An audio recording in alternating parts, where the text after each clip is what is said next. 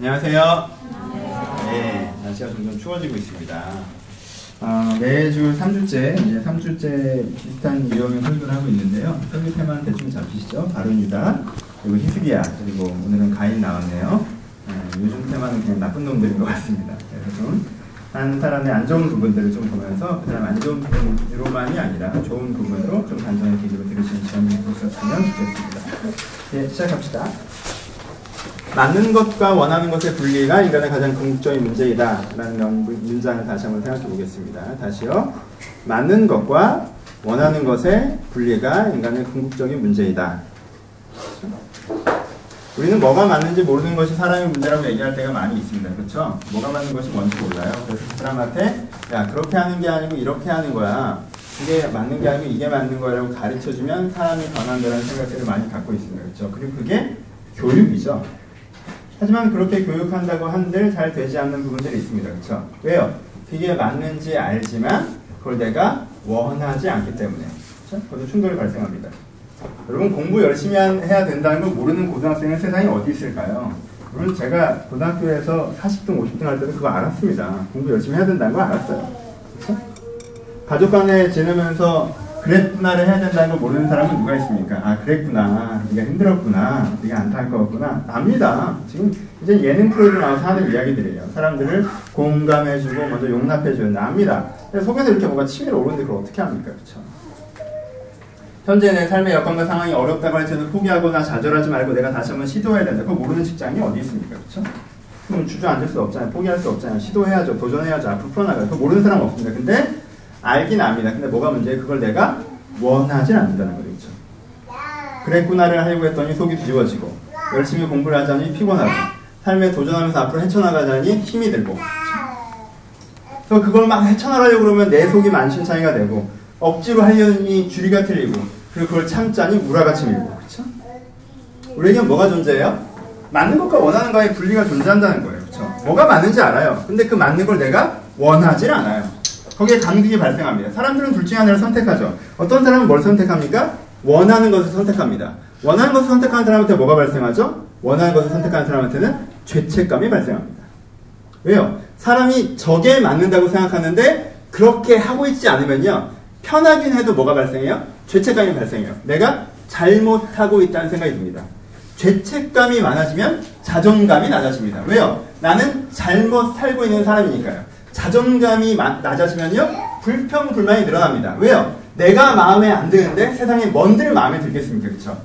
내가 마음에 안 드는 사람은요 내 직장, 내 가족, 내 시간, 내 외모 다 마음에 안 들게 돼 있습니다. 불평이 많아집니다. 그렇죠? 불평이 많아지는 사람은요 그게 이렇게 툴툴툴툴 말려서요 분노가 됩니다. 그렇죠? 어, 그 반대는요? 그렇죠? 그걸 억지로 해내는 사람들이 있습니다. 맞음을 선택하는 사람들이죠. 그렇죠? 난 원하는 대로 하는 게 아니야. 난 맞는 대로 할 거야. 맞음을 선택해요. 맞음을 선택하는 순간 뭐가 발생하죠? 억압이 발생합니다. 그렇죠? 나는 지금 화를 내고 싶은데 화를 못 내고 난 지금 놀고 싶은데 놀지 못하고 난 지금 좀 위로받고 싶은데 위로받지 못하고 투쟁적으로 살아가는 그 사람한테는 뭐예요? 진짜 내 마음은 받아주는 데가 없는 일정한 억압이 발생하죠. 이게 더 쉽습니다. 억압이 되면 그게 곧장 분노가 됩니다. 그래서 뭘 선택하는 사람? 맞는 것을 선택하는 사람은 은근히 화가 많이 나 있습니다. 그래서 맞는 대로 하지 않는 사람에게 내가 지고 있는 억압을 지지하는 사람에게 그 분노가 폭발합니다. 그냥 둘이 살면 재밌어집니다. 엄마가 A, 아 엄마가 B. 나는 맞는 걸 가지고 누르는 엄마야. 그래서 분노가 좀 쌓였어요. 난 열심히 살아왔거든. 근데 애가 내 돈 갖고 놀아. 그럼 어떻게 돼요? 쉬어. 하지 않아. 그럼 얘한테 분노가 폭발하죠. 얘는 근데 어때요? 안 그래도 자기가 좀 자존감이 낮아요. 안 그래도 좀 자기가 잘못했다는 걸 알아요. 안 그래도 자기가 좀 힘이 들어요. 근데 또 때려요. 그러니까 어떻게 해요? 자기도 나름대로 했던 분노가 다시 폭발하죠. 반대도 발생합니다. 아버지가 열심히 살아가지 않아요. 아버지가 자꾸 되는 대로 해요. 가정을 책임지지 않습니다. 나는 아르바이트 하면서까지 살아왔어요. 근데 그 아버지가 나한테 뭔가를 또 요구합니다. 자기 편하려고. 그럼 어떻게 돼요? 폭발하죠. 둘 중에 하나. 그럼 어떻게 해야 될까? 인간에게는 맞는 것과 원하는 것이 분리되는 애매한 성향이 있습니다. 이게 인간의 궁극적인 문제예요. 근데 맞는 걸 선택하거나 원하는 걸 선택할 수밖에 없어요. 근데요, 이 길이 합쳐지, 합쳐지더라는 거예요. 어디로? 화가 나는 걸로. 결국 둘다 되게 화가 난 채로 살아가게 된다는 것입니다. 그럼 문제는 어떻게 해야 되는 걸까요? 맞는 것들을 원하는 걸 선택하는 방법? 원하는 걸 선택하는 사람은 어떻게 하는 거죠? 합리화하는 거죠. 아, 꼭 그렇게까지 해야 돼? 아닌 걸 자기가 알아요. 하지만 합리화합니다. 걸 선택하는 사람은 아, 해낼 수 있어. 이렇게 해야 되는 거야. 어, 날 믿어. 하지만 어느 점에 그게 자기의 내면에 큰 부담이 되는 것을 느낄 수가 있습니다. 그럼 결국 뭘 먼저 해결해야 된다는 거예요? 맞는 것과 원하는 것 중에 한 가지를 선택해서 거기에 대해서 시장을 하기 전에 맞는 것과 원하는 것을 일치시키는 것이 여러분들 제일 먼저 해야 되는 일입니다. 그렇죠? 난 맞는 것을 원하고 있나? 내가 원하고 있는 것은 맞는가? 인간의 가장 안정적인 상태는요. 그 사람이 그 다음에가 문제가 아니라 내가 맞음을, 의를 기쁨으로 추구하고 있는 상태가 되는 것. 나라는 사람 자체가 그런 식의 기본적인 강령을 극복해서 의를 추구하고 있는 상태가 되는 것이 제일 먼저 풀어야 되는 숙제라는 거죠. 오늘 가인이라는 사람 봅시다. 이 사람은 좋은 가문에 태어났습니다. 그렇죠? 그리고요, 좋은 꿈을 꾸고 있었고요. 그리고요, 좋은 기회를 갖고 있었습니다. 다시. 이 사람은 좋은 가문에서 태어나서요, 좋은 꿈을 꾸고 있었고, 좋은 기회를 갖고 있었어요. 여러분 오해하지 마십시오. 가인이 하나님을 예배하고 하나님을 경배하고 하나님께서 나에 대해서 어떻게 생각하는지 신경조차 쓰지 않고 뭐 하나님이 날 좋아하든 말든 난 상관없어. 하나님을 왜 신경 쓰고 살아야 되는데 난 인간이 주체라고 생각해. 하나님 따위를 난 신경 쓰고 살지 않을 거야 라고 결정했던 사람입니까? 혹은 어 아벨이 내가 무슨 상관이고 내가 아담 가문의 장자인 게 내가 무슨 상관이야? 나는 이 가문에 태어난 게 마음에 들지 않아. 난 나만의 새로운 가문을 열어갈 거야 라고 결단했던 사람입니까? 아니죠. 그럼 가인이 화가 났던 이유를 생각해 보시죠. 가인이 뭐에 제일 화가 났죠? 하나님이 내 제사를 받지 않으신 거에 화가 났어요. 그쵸? 내가 제사를 드렸는데 하나님이 그 제사를 받지 않으셨습니다. 뭐예요? 하나님으로부터 오는 거절감이죠. 뭐예요? 가인이 원했던 것. 하나님께서 내 제사를 받아주길 바라셨어요. 다른 표현으로 하나님께서 나를 인정해주길 바라셨어요. 다른 표현으로 하나님의 기준에 합당한 사람이길 바랐어요. 그게 가인이 원했던 거예요. 오케이? 아벨에게 왜, 뭐에, 왜 화가 났죠? 가인은 원래부터 아벨을 싫어해서 아벨을 죽여버리고 싶었던 건가요? 원래 미운 동생이었나요? 아니죠. 가인은 아벨에게 뭘 받고 싶었습니까? 장자로서 존경받고 싶었죠. 장자로서 인정받고 싶었어요. 이 집안의 장자의 자리, 형제들과 어머니와 아버지와 모든 가솔들의 존경받는 그 자리를 아벨에게도 존경받는 그 자리를 내가 갖고 싶었어요. 근데 그 자리에 누가 앉아있어요? 아벨이 앉아있으니까 비키라고 하는 거예요. 그쵸? 아벨을 싫어한 게 아니에요. 아벨을 주고 싶어 했던 게 아니에요. 아벨이 앉아있던 그 자리를 좋아했던 겁니다. 그리고 그 자리는 나쁜 자리가 아니었어요. 가인이 원했던 건 뭡니까? 가인이 진짜 원했던 거? 하나님께서 나를 인정해 주시고, 그쵸? 그리고 내가 이 가족의 평범한 지도자가 되는 것. 그게 가인이 원했던 거예요. 가인은 아벨을 죽여버리고 싶은 걸 원했던 게 아니에요. 그는 살인자가 되기를 원하지 않았습니다. 그는 동생을 죽이는 자가 되지 원하지 않았어요. 가인은 하나님께 쫓겨나서 유리한 자가 되지 원하지 않았어요. 하나님과 상관없는 인생을 살기 원하지 않았다는 거예요. 원래부터 그랬다면 제사를 하나님께서 받으시던 받으지 않으시던 신경 쓰지 않았겠죠. 그 제사에 아벨의 제사를 받으시던 받지 않으셨던 상관하지 않았겠죠. 여러분, 내가 갖고 싶지 않은 걸 갖고 있는 사람이 부럽습니까? 부럽지 않죠? 내가 신경 쓰지 않는 사람이 나에 대해서 별로 거절한다는 것이 마음이 불편합니까? 글쎄요. 내 인생을 바꿀 만큼요? 그렇지 않을 거예요. 다시 첫 번째 질문으로 돌아갑시다. 제가 아까 말을 실수했는데, 맞는 것과 원하는 거의 괴리가 우리 가운데 문제라고 그랬죠? 아니요. 그렇지 않습니다. 우리는요, 진정한 원함과 현상적인 원함 사이에 나타나는 괴리가 우리 가운데 있는 문제입니다. 다른 표현으로, 내가 진짜 원하는 것을 직면하지 못한 채, 내가 순간 원하는 것이 내 원하는 것이라고 착각하는 것이 나의 문제입니다. 오케이?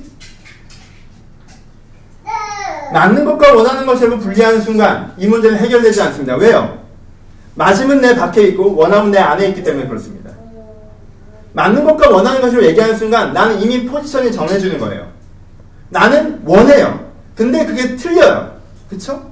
맞는 것과 원하는 것을 얘기하는 순간 나는 원함이 있는 바깥 세상, 원함이, 아니, 맞음이 있는 바깥 세상, 맞음이 있는 하나님, 그리고 원하는 나로 괴리되어져 버립니다. 하지만요, 포인트는 그게 아니에요. 성경에서 얘기하는 구조는 맞음과 원함의 대립이 아니에요. 성경에서 얘기하는 대립은요, 현상적인 원함. 잠깐 지나가는 가짜 원함과 네가 진정으로 갖고 있는 진정한 원함 사이의 괴리, 혹은 진정한 원함이 있음에도 불구하고 순간의 원함에 속아버리는 네 우둔함의 문제라고 얘기하십니다. 성경은요, 율법을 가르쳐 준 다음에 네가 마음을 고쳐먹고 이런 새로운 마음이 되라고 얘기하는 게 아니에요. 성경은 우리한테 뭐라고 얘기합니까? 네 안에 성령의 소욕, 새로운 욕구, 새로운 의지, 새로운 열망. 하지만 새롭다는 표현과 함께 진정한이라는 표현을 같이 씁니다. 그렇죠? 진정한 욕구, 진정한 의지, 진정한 열망, 진정한 네 자신을 내 자신을 찾아라라고 얘기하는 거죠. 그렇죠? 그게 새 사람이 된다고 얘기하는 거죠. 일단 성경에서 얘기하는 자유는 무엇입니까? 성경에서 얘기하는 성경이 내가 이것을 풀어주겠다고 얘기했던 숙제는 뭐예요? 네 안에 원함과 맞음이라고 오해하고 있고 나는 그래서 이걸 원하는 데라고 착각하고 있는 나를 속이고 있는 가짜 원함, 육신의 소욕과 내가 원하는 진정 원함 사이의 괴리에서 네가 육신의 소욕에 속는 것을 멈추고 네가 진정으로 원하는 것을 다시 네 열망을 느끼게 하는 것. 이것이 성경에서 풀어주신다고 하시는 우리의 문제라고 하는 거예요. 그리고 가인은 그 문제적 자신을 보여주는 숙제로 나타나고 있습니다. 얼마나 안타까운 일입니까? 진짜 제대로 된 걸 원했던 사람이 그리고 제대로 된 것을 원하는 것 자기가 원하는 것을 향한 기회에 서 있었던 사람이 그렇잖아요. 가인이 그 제사 한번안 받았다고 하나님께서 가인을 버리셨나요? 아니죠. 하나님은 한 번 빽한 거예요. 다시 해와 라고 한 거예요. 다시 해오라고 한 거예요. 너는 내 앞에서 사라져버리라고 한게 아니에요. 죽어버리라고 한게 아닙니다. 너는 더 이상 장자가 아니라고 한게 아니에요. 다시 해오라고 했어요. 여러분 예배 오다 보면 아까 얘기한 것처럼 여러분들이 예배를 준비하지 못하고 올 때가 있어요. 그렇죠? 이 예배가 소중하죠. 그게 여러분들이 진심이에요. 이 예배를 통해서 변화되고 싶어요. 그게 여러분들이 진심입니다. 52주 차곡차곡 쌓아가는 한 번 한 번 예배들을 통해서 내가 하나님께 닮아가는 게 내 진심이에요. 그렇죠? 그런데 오다 보면 그것을 잊어버릴 때가 있죠. 오다 보면 그것들이 헷갈릴 때가 있어요. 오다 보면 그것이 떠오르지 않을 때가 있다라는 거예요. 그러면은 다시 하라고 합니다. 정신을 차리라고 하는 거죠. 집중하라고 하는 거예요. 그러면 어 쏘리 하고 다시 하면 돼요. 가 있는 거기서 분노해버리죠. 얼마나 안타깝습니까? 자기가 진짜 원하는 것과 그냥 기회에 서 있었던 사람이 자기 발로 거기서 내려오는 것.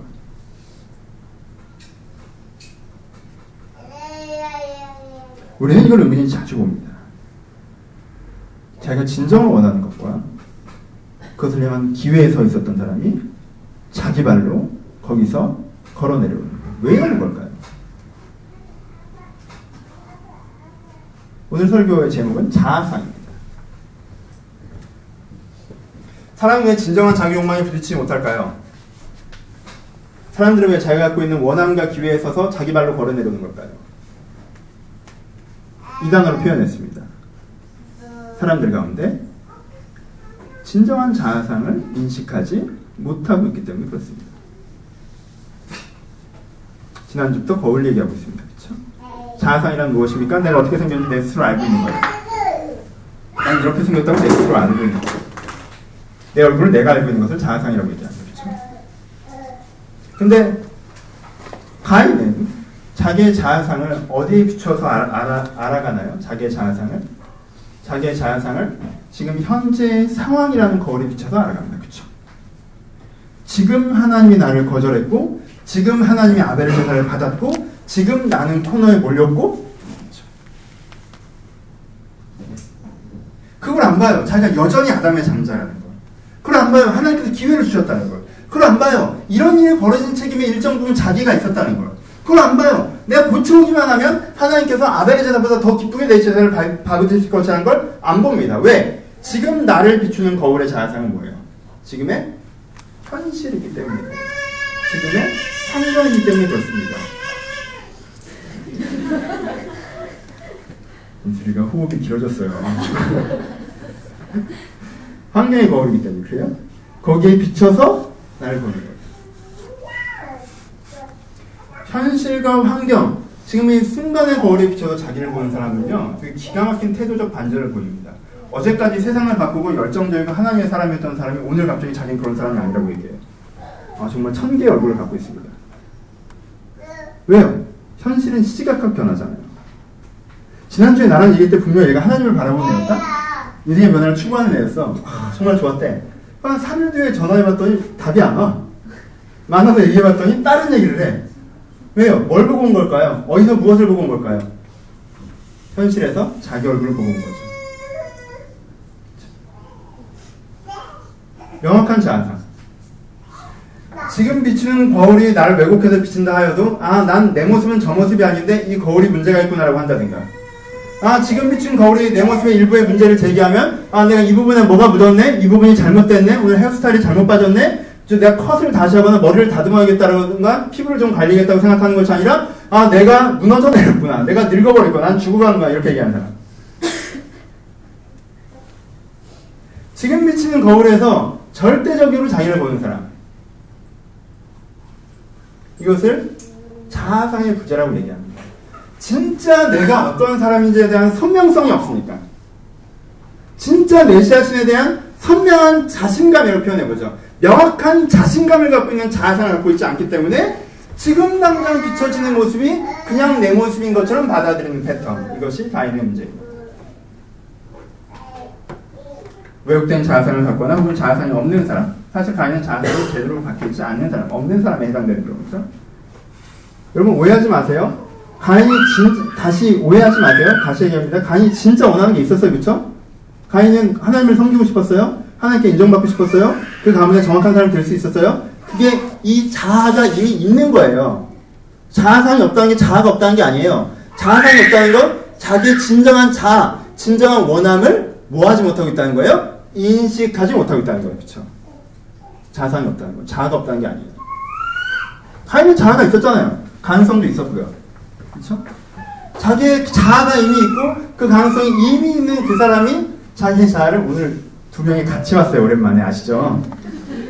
오늘은 왜 이렇게 아이들이 많이 떠들까라고 약간 의구심을 드시는 분들이 있을지 모르겠는데 아 보통 한 명씩 왔어요. 오늘 같이 왔습니다. 둘이 반가워서 그런 거니까 너무 신경 쓰지 마시고 저를 봐주세요. 제대로 나 반갑겠어요. 한달 만에 만났는데. 아, 그래도 좀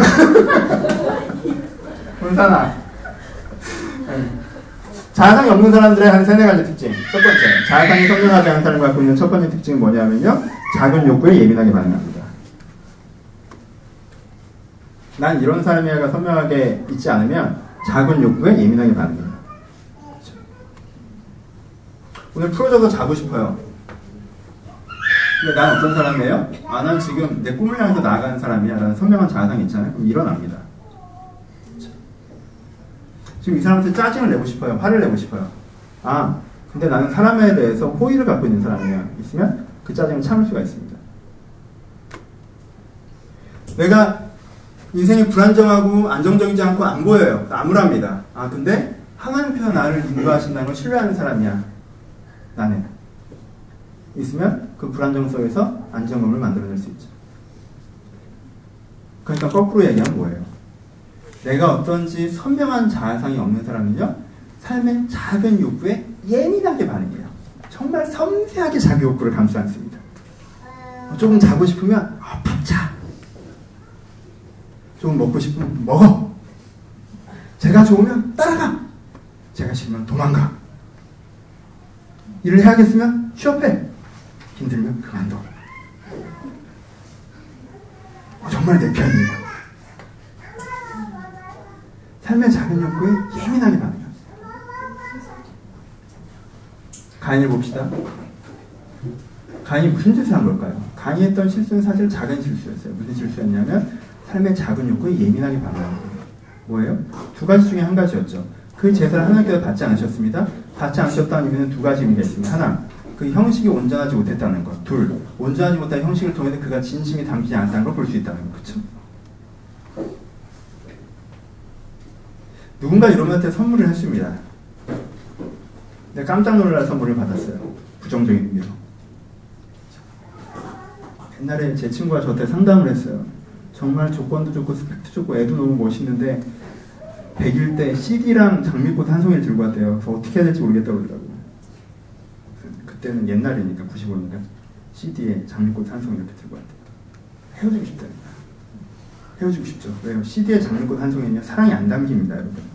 거기 사랑이 안 들어가요. 보셨어요? 아, 아시죠? 거기 그게 안, 그 케이스는 안 들어가요, 원래. 진심이 안 느껴진다는 거죠. 물론 그 사람이 문화적 문제이냐, 진심의 문제냐는 고민이 필요하겠죠. 근데 뭐예요? 하나님 입장에서 가인이 지금 뭘안 담은 거예요? 진심을 안 담은 거죠. 진심을 안 담은 이유가 뭐였을까요? 거기 진심이 안 담긴다고 얘기하는 이유가 뭐였을까요? 걔가 뭐 때문에 거기 진심 못 담았을까요? 아까워서죠. 뭐가? 곡식이.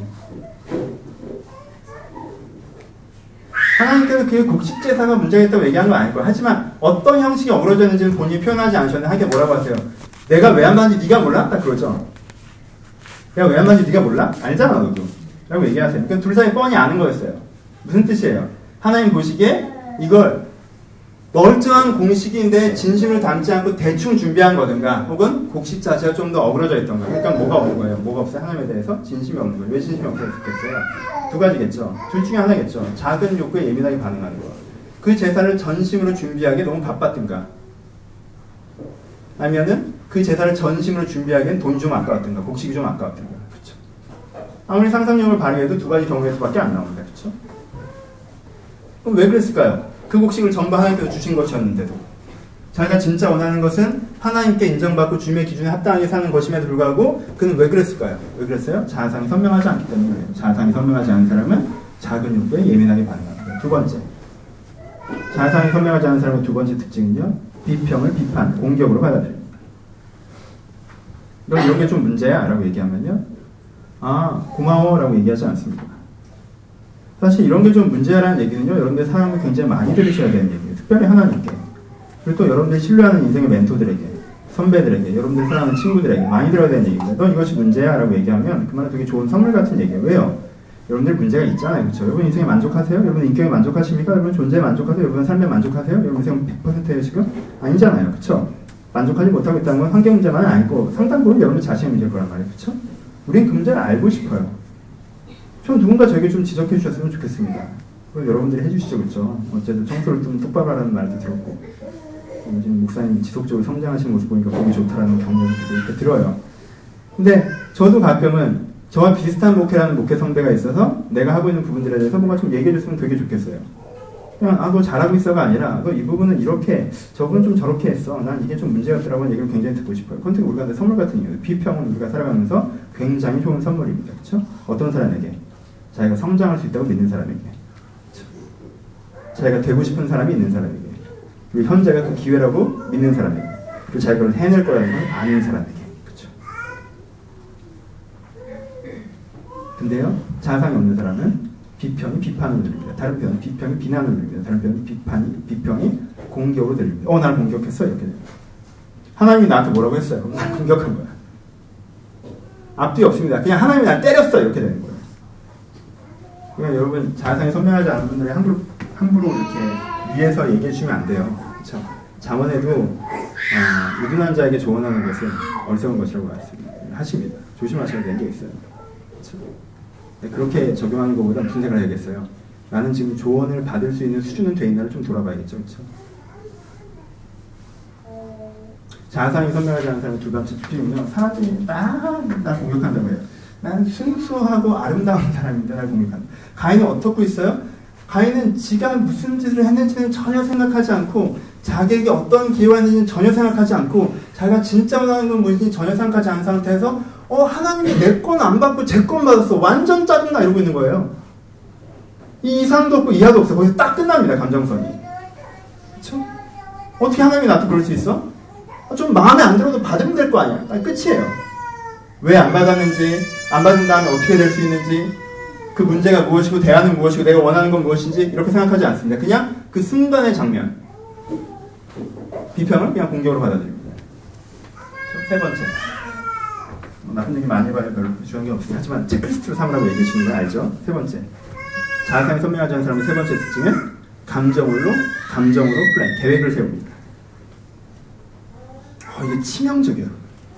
계획을 감정으로 세웁니다. 그 계획을 세운 근거가 뭐예요? 감정이에요. 화가 났어.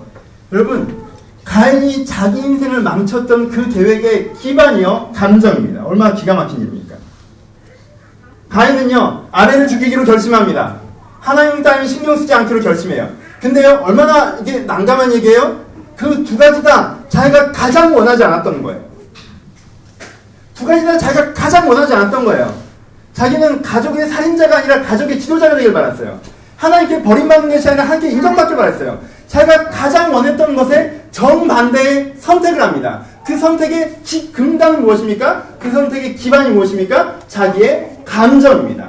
지금 나는 화가 났어요. 와.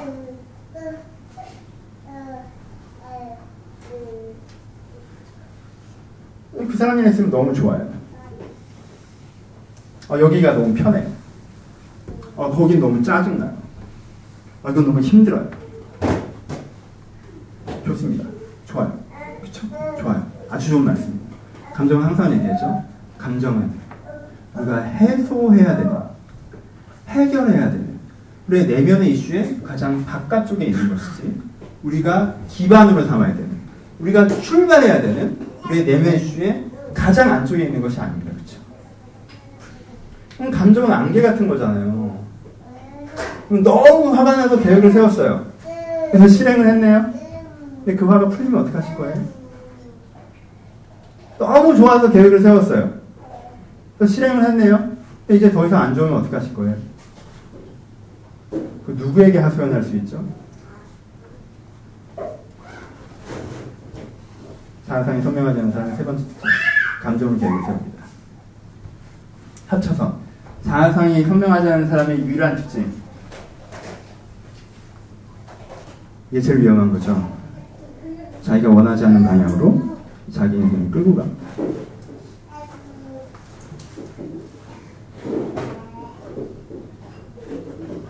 여러분 정직하게 돌아보십시오. 여러분 최근 3년간 했던 행동들 여러분들 원하는 방향이었습니까? 여러분들이 무엇을 계획하고 실행하고 그것의 결과를 지금 여러분 인생에 두고 계실 텐데. 그 중에 어떤 부분은? 물론 하나님의 은혜로 여러분들의 선의로 다른 부분들도 있, 겠으나 다른 측면 혹시 여러분들의 3년 여러분들이 진짜 원하지 않는 방향으로 여러분들의 인생을 끌고 가지는 않습니다.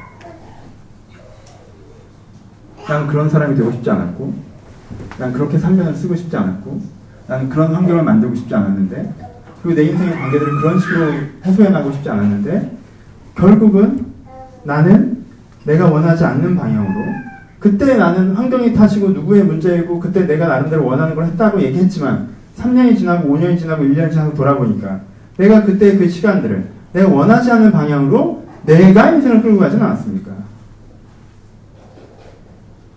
이것이 가인의 문제입니다. 선명하지 않는 자아상의 문제. 자아상이 선명하지 않기 때문에 생겨나는 작은 욕구에 반응하고 비평을 비난으로 받아들이고 감정을 자기를 세우고 자기가 원하지 않는 방향으로 자기 인생의 플래닝을 해나갑니다. 그것이 우리가 가끔씩 범하는 굉장히 큰 실수입니다. 여러분 기억하셔야 됩니다. 여러분들이 뭘 원할 때마다 여러분들이 뭘 원할 때마다 여러분들이 물어보셔야 돼요. 인간에게는 원함과 마침의 괴리가 있는 것이 아니라 왜곡된 원함과 진정한 원함 사이의 괴리가 있습니다. 그렇죠? 그러니까 내가 지금 무엇을 원한다고 느끼실 때마다 내가 그 방향으로 가고 싶다고 느끼실 때마다 이게 내 변질된 원함인지 한순간 나를 지나가는 원함인지 아니면 진정으로 내가 진정한 내가 정말 원하는 것인지 물어보셔야 돼요. 그것들을 만들어내셔야 됩니다. 내가 진짜 원하는 내 본 모습은 어떤 사람이라는 것에 대한 선명성을 여러분들이 가져, 가지고 계셔야 된다는 것입니다. 그러면 이 건강한 자아상입니까? 그럼 건강한 자아상은 어디서부터 올까요? 그 오늘 말씀이겠죠. 오늘 결론이겠죠. 건강한 자아상은 어디서부터 옵니까? 아주 전형적입니다. 하나님에게 비춰진 여러분들의 모습을 선명하게 기억하는 것부터 그렇죠. 세상에 비춘 내 모습, 현실에 비춘 내 모습이 아니라 하나님 비추시는 내 모습을 내가 내 모습이라고 선명하게 기억하는 것부터 건강한 자산을 만들 수 있습니다.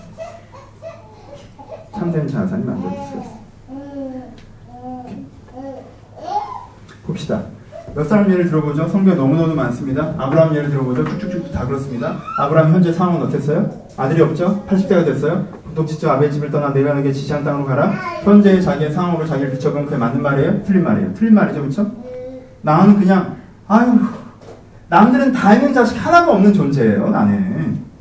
근데 그 땅에 산다고 뭐가 되겠어요? 적당히 어, 적 당히 허세를 치셔야지 아들 한 명 주겠다고 하면 가겠는데 내 자손을 뭐 모래알처럼 많아지게 하리라 그, 그 그림이 맞아요? 안 맞죠? 왔어요 왔더니 뭐가 찾아왔어요? 가뭄이 찾아왔어요 가뭄이 찾아왔을 때 어땠습니까? 하나님께서 지시한 땅을 갔으면 일이 잘 풀려야 되잖아요 근데 가뭄이 찾아왔어요 아브라함 마음이 어때요? 이 환경에 비춰보면 아 내가 잘못 생각했구나 그 생각이 들지 않겠어요? 이집트로 도망갔습니다 도망갔을 때 무슨 일이 생겨요? 아니 일반적인 재해까지 인정을 해. 나를 공격한 건 아니니까. 근데 지금 누굴 공격해요? 지금 이트 왕이 나는 사람을 공격하죠. 내 아내를 데려갔어요. 그럼 아브라함 생각이 어때요? 본토 친자 아벨 집을 떠나 내가 내게 지시한 땅을 가라 그럼 내가 네 자손을 모래알처럼 많게 하리라. 누굴 통해서? 사라를 통해서. 근데 그 사라가 남의, 남의 아내가 돼서 지금 떠나가면 어떻게 해야 돼요? 아내 겨우 찾았습니다. 돌아왔어요. 아들이 생깁니까? 안 생깁니다. 1년 지났습니다. 생깁니까? 안 생깁니다. 2년. 생깁니까? 안 생겨요. 5년. 안 생겨요. 10년. 안 생겨요. 15년. 안 생겨요. 20년. 안 생겼어요. 어떻게 해야 돼요? 20년 만에 생겼네요. 몇 명? 딱 하나. 여호수아는 어떻습니까? 모세가 죽었습니다. 이 나라를 거의 창시했던 사람이에요. 하나님의 얼굴을 침견했던 사람입니다. 그 사람이 죽었어요. 뭘 앞두고? 이 나라의 가장 중요한 전쟁을 앞두고. 그렇죠? 여호수아의 절망감, 여호수아의 두려움, 여호수아의 공포가. 그렇죠?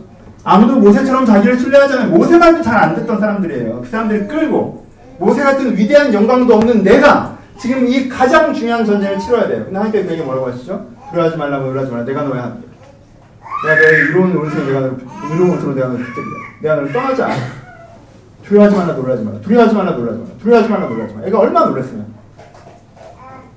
근데 하나님이 거기서 어떻게 해요? 난 두려워할 필요도 놀랄 필요도 없어. 왜? 하나님께서 그 세상을 만들 것인데 나를 사용하실 거야. 예, 그 하나님의 거울을 비춰준 여호수아의 모습이죠. 내가 내게 말하는 것을 전하라. 나는 아이라 말할 줄 알지 못하나이다. 넌 말할 줄 알지 못하나 하지 말고 내가 네 입에 너는 그 말을 하라. 어, 난 말할 줄 알지 못해요. 난 대선지자가 될 수 없어요. 하나님의 거울에서는 너는 그걸 할 사람. 어떤 사람은 원하지 않았고, 어떤 사람은 보이지 않았고, 어떤 사람은 자기가 무능하다고 느껴졌고, 근데요, 성경에 나와 있는 사람들의 특징은 뭐냐면 가인을 제외한 지금 내가 제가 말씀드리고 있는 어떤 위대하다고 평가받았던 제대로 살았다고 평가받던 사람들의 특징이 무엇인지 아십니까? 그 사람들이 좋은 환경을 가졌거나 유능한 능력을 가졌던 것이 아니에요. 그 사람들이 나중에 그런 것들을 갖기도 했죠. 하지만 그 사람의 출발은 어땠어요? 그 사람들의 출발은 자기의 환경의 거울에 비춰져 있는 내 모습과 하나님께 있는 내 모습이 다를 때 이것을 내 자아상, 이것을 내 본 모습으로 받아들였던 사람이에요. 하나님이 나를 사용하신다고 하셨으니까 내가 쓰임 받겠구나. 하나님께 이루신다고 하셨으니까 그것이 이루어지겠구나. 라고 하는 하나님께서 비추시는 내 모습. 내가 문제가 없어 보여서 하나님께 문제가 있다고 하면 문제가 있는 줄 알고, 내가 문제가 있어도 하나님께 문제가 없다면 문제가 없는 줄 알고, 내가 이게 좋아 보여서 하나님께 저게 좋아 보인다고 그게 너에게 가장 좋은 걸 그걸 배우려고 하는. 나는 하지 못할 것 같은데 하나님께 할 수 있다고 할 때 그 말씀을 신뢰하는 그 거울에 비춰진 자기 모습을 자기의 모습을 받아들이는 사람. 여기서부터 차이가 발생하는 겁니다. 이걸 믿음의 차이라고 하는 거예요.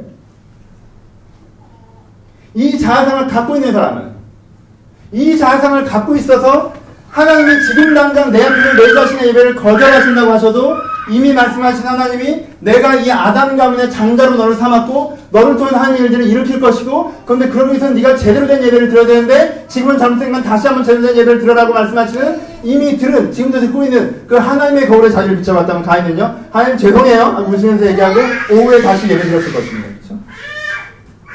다시 와서 그냥 예배 드렸을 것이에요. 그리고요, 아벨이나 셋이 아니라 아, 가인이 그 자리에 있었을 것입니다. 자아상의 차이가 얼마나 큰 차이들을 만들어냅니까? 사울과 다윗의 유일한 차이는 자아상의 차이입니다. 사울은 하나님께서 된다고 했는데도 안 될 것 같아요. 상황을 보니까. 다시 하나님께서 된다고 하면 된다고 생각을 해요. 앞에 골리앗이 있어도 너는 칼과 단차로 오나 나는 망군의 여호와 이름으로 나간다. 하나님의 그림으로 비춰봤더니 이 싸움이 이기는 싸움이에요. 하나님께서 내가 너와 함께하려고 해도 아이고 이 재물들을 다 나눠주지 않으면 다음에 군대가 나에게 오겠습니까? 라고 하고 그 재물을 나눠가는 사울. 혼자 골리 앞에 서서라도 칼과 단추로 오는 게 망군의 여호와의 이름으로 내가 너한테 간다고 얘기하는 다윗. 차상의 차이가 차이를 만들어내는 것이고. 별을 주고 갑시다. 너무 설교가 짧네요. 이러고 또 더 하겠지? 어떻게 몰라요. 여러분들이 생각하는 여러분들 자신의 내면의 문제에 대해서 가장 기본적인 숙제 먼저 푸셔야 돼요. 환경 문제가 문제라고 생각하지 마십시오. 여러분들 캐릭터나 성향이나 능력의 문제를 문제라고 생각하지 마세요. 그게 다 문제죠, 그렇죠? 푸시면 됩니다. 근데요, 첫 번째 문제를 푸셔야 돼요. 첫 번째 문제는 뭐예요? 여러분들의 맞음과 여러분들의 원함이 괴리되어 있는 문제를 푸셔야 돼요. 이 문제를 풀지 않은 상태에서 때때로는 맞음으로 나를 때려서 야 제대로 해, 너 똑바로 못해? 라고 나를 까고 때때로는 원함으로 합리화해서 내가 왜 꼭 그렇게까지 해야 되나? 하나 좀 내버려도 내가 좀 이래도 되지 않아? 원함으로 박아하고 그러니까 맞음과 원함 사이를 합치려고 하지 않은 상태에서 예편 들었다가 예편 들었다가 예편 들었다가 예편 들면요 그래서 20년 30년 쭉 갑니다 그냥 쭉 가요 정신 차려보면 한참 멀리 가 있을 거예요 그동안 나는 뭐 했을까 생각하면요 여러분 마음이 통일된 적이 없다는 걸 여러분 스스로 보시게 될 거예요 오늘 돌아보는 그날 나를 비난하겠죠. 맞음으로써. 너왜 열심히 살지 않았냐. 너는 그렇게 했느냐. 그리고 또 죄책감을 짊어지겠죠. 자기를 비판하고 합리화하고 비판하고 욕하고 아, 욕먹다 보니 힘드니까. 왜 나만 그래? 다들 그런데 시대가 악했고 뭐 몰라. 그러니까 오늘은 좀 쉴래. 또 쉬어. 합리화. 오늘은 최고다 정말. 내가 무슨 소리 들었나 오늘? 합리화하고. 그 문제를 먼저 해결하셔야 돼요. 그 문제를 해결하려면요. 어떤 어떤 인식의 전환을 먼저 하시라고 했어요? 맞음과 원함의 문제가 아닙니다. 원함과 진정한 원함의 문제예요. 공부를 열심히 해야 되는 건 아는데 열심히 하기 싫은 학생이 깨달아야 되는 건 내가 진짜 원하는 건 공부를 열심히 공부를 잘하는 게 내가 진짜 원하는 걸 느끼는 거예요. 내가 얘, 내 자녀에게, 내 부인에게, 내 아내에게 화가 나서 우라통이 치미는데 억지로 그 말을 집어넣는 사람이 깨달아야 되는 건 내가 진짜 원하는 건 얘한테 지금 화를 내는 게 아니라 얘랑 건강한 관계가 되는 게 내가 진짜 원하는 걸 느끼는 거예요. 내가 막 인생의 고비가 안 보여서 정말 힘든데 이것을 풀어나가야 된다고 느끼는 사람은 내가 정말 원하는 건 이걸 풀어내서 이 세상 앞에 내가 당당히 쓰는 게 내가 진짜 원하는 걸 느끼는 사람입니다. 그게 맞긴 한데 원하지 않아서가 아니라 그게 내가 진짜 원하는 것이라는 걸 느끼는 사람입니다. 내 진정한 자아가 느끼는 건, 내 자신이 정말 원하는 건, 내가 정말 원하는 건, 내가 소소하게 잠깐 스쳐 지나가는 그게 내가 원하는 게 아니라, 아, 그냥 교회도 가기 싫고, 인격도 변하기 싫고, 대충대충 살고 싶고, 그게 내가 진짜 원하는 게 아니라, 내가 정말 원하는 건, 여러분들은 누구나, 내가 진정한 사람으로 성장해서 건강한 관계를 맺어나가고, 세상을 좀 더 나은 곳으로 만들며, 하나님께 인정받는 삶을 살기를 누구나 진정으로 원한다는 거예요. 그리고 원함에 부딪혀야 돼요. 그 원함에 부딪혀야 돼요. 그 원함이 내 안에서 진심으로 끌어올라야 돼요. 진심으로 느껴져야 돼요. 근데 괴리는 뭐예요? 나는 지금 찰랑찰랑 하는 게 내 진짜 원하는 것 같죠? 그 진짜 원함은 잘 안 느껴지죠? 그걸 끌어올게 하는 방법이 뭐예요? 그게 하나님의 거울이라 하나님의 거울이 그래서 여러분들의 참모습을 보게 합니다. 하나님의 거울이 여러분들을 참사람이 되게 하는 거예요. 하나님의 거울이 여러분들을 새 사람이 되게 하는 거예요. 여러분들을 죄의 올매에서 자유케 해서 진정한 나로 만들어가게 자유자로 만들어주시는 거예요. 그것을 얘기하는 것이죠. 그것이 기독교의 구원입니다. 우리에게 구원이 필요합니다. 그래서 여러분들의 삶의 문제 하나하나가 성장의 문제 하나하나가 여러분의 내면의 문제 하나하나가 사실은 구원의 부재에서부터 온다는 것을 우리가 직면해야 된다는 것이에요. 여러분 감정으로 계획을 세우고 그 계획대로 되지 않다고 짜증이 나십니까? 여러분들 해야 되는 건 그 계획대로 되는 것이 아니라 내가 감정으로 계획을 세웠다는 걸 깨닫는 것이 먼저입니다. 삶의 작은 욕망들 때문에 자꾸 치이면서 살아가십니까? 여러분들 그 욕망을 만족시키지 못하는 상황이 되지 못하는 분노를 갖는 것이 아니라 여러분들 스스로가 내가 너무 작은 욕망들을 치이고 있다는 걸 깨닫는 것입니다. 돌아오는 거예요. 그리고 이 모두가 내가 자꾸 내 현실의 그림으로 하면 나를, 본, 나를 보는 문제라는 걸 깨닫는 것이에요. 그리고 나서 주님 내가 내 현실의 거울로가 아니라 하나님의 거울로 내 자신을 다시 한번 보게 하셔서 내가 기억하는 내 참모습의 시간들처럼 내가 내 진짜 나로 살았던 시간들과 날짜들과 시간들을 기억한 순간들 내가 기억하는데 그때처럼 내가 나로 살게 하소서. 나를 살리소서. 나를 자유케 하소서. 나를 보이소서. 주여 주의 얼굴을 보게 하소서. 라고 고백하는 것이 여러분의 치료하다는 것입니다. 그렇게 나가셔야 돼요. 진짜 결론. 여러분 뒤로 물러나지 마십시오. 뒤로 물러가 신민에 빠질 자가 아니면 영혼을 구원하게 되는 믿음을 가질 자라고 하셨습니다. 자꾸 쫄아서 뒤로 빠지지 마세요. 뒤로 물러나시면 안 됩니다. 정말 슬프지 않습니까? 오늘 사면적의 마지막인데 가룟유다, 히스기야, 가인 이 세 사람 다 위대한 지혜함과 그것을 향한 가능성에 섰던 사람이라는 게 보이십니까? 가룟 유다가 얼마나 위대한 제자가 될 수 있었는지 그가 하루만 참았다고 뭐 3일만 참았다고 히스기야가 얼마나 위대한 왕이 될 수 있었는지 그가 자기에게 주어진 기회가 무슨 의미였는지 깨달았다면 가인이 얼마나 위대한 삶을 살 수 있었는지 죄송해야 하고 돌아간 다음에 제대로 된 제사를 그냥 드렸다면 근데 거기서부터 자기 인생에 주어진 그 위대한 꿈과 그것을 향한 기회 이 모두가 자기가 진짜 원하는 것임에도 불구하고 거기서부터 사소한 이유들 때문에 걸어 내려가는 사람들이 보이십니까? 혹시 이제까지 그렇게 여러 번 걸어 내려오지는 않으셨습니까? 객관적으로 냉정한 그때가 기회예요. 그게 될 수 있었는데 괜찮습니다. 살아있으시니까 지금도 기회입니다. 걸어 내려가지 마십시오. 걸어 내려가지 마세요. 문제를 해결하려고 하십시오. 문제를 풀어가려고 하세요. 이 문제를 직면하고 대응하십시오. 하나님과 함께 그렇게 하십시오. 맞은 거 원함 사이에 핑퐁처럼 그렇게 탁구공처럼 살지 마시고 내 진정한 원함을 느끼려고 하시고 그 진정한 원함들을 깨우시고 그 원함들이 내 안에 깨어나서 그 원함이 실제가 되게 하십시오. 그때 여러분들 가장 행복할 것입니다. 그때 여러분들 가장 만족할 것이고요. 그때 여러분들이 내가 나로 살았다고 느낄 수 있을 거예요. 그렇게 사셔야 됩니다. 여러분 돌아보세요. 저는요, 제 인생 전체를 보면요, 내가 내가 아니었던 기간들이 있어요. 내가 나로 살지 않았던 시간들이 있다는 거예요. 내가 사실 그때 빼앗겼던 시간들과 공간들이 존재합니다. 그때 즐거웠을 수 있어요. 행복했을 수 있습니다. 만족했을 수도 있어요. 그냥 힘들었다고 얘기하기도 하죠. 하지만 그때 내가 정말 나로 살았다고 얘기하기에 부끄러운 시간들이 저기 분명히 있습니다. 나를 빼앗아 간 시간들. 살아있는 모든 순간 나에게 바랍니다. 내가 진정으로 원하는 것을 내가 느끼고 그것을 향해서 나아가는 그것 때문에 절망하기도 하고 희망을 하기도 하지만 최소한 항상 나였던 그래서 지금 내가 그때의 나를 돌아보면 정말 생기가 넘치고 화려하고 행복했다. 그 나를 사셔야 돼요. 그때 내가 얼마나 평가를 받았는지, 얼마나 성취를 했는지, 얼마나 편안했는지 잘 기억나지 않습니다. 중요하지 않아요. 전 제가 기억납니다. 제 안에 있었던 생명력과 내내 외형이 아니라 내 내부에 있었던 그 화려한 자부심 기억납니다.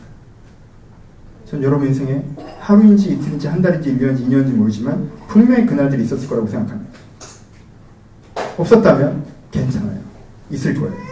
하지만 여러분들 대부분의 그날들이 있었을 것입니다. 그리고요, 그것보다 더 깊은 그날들이 있을 수 있습니다.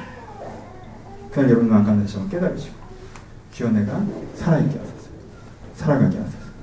내가 내 진심으로 살게 하소서. 오늘도 세상 바람에 휘몰아치는 거에 치이며, 세상에 보여지는 거리에 나를 비치며, 왜곡된 자아상을 갖거나 자아상이 깨져서 그 순간순간의 감정에 내 인생을 허비하는 삶이 아니라, 내가 진정으로 살아가게 하소서. 그 고백으로 여러분들 심령을 깨우실 때, 함께 여러분 인생 가운데, 여러분들 오늘 가운데, 한 주 가운데 함께 하실 것입니다. 하나님을 붙잡으시길 주님의 이름을 축복합니다. 같이 기도하시겠습니다.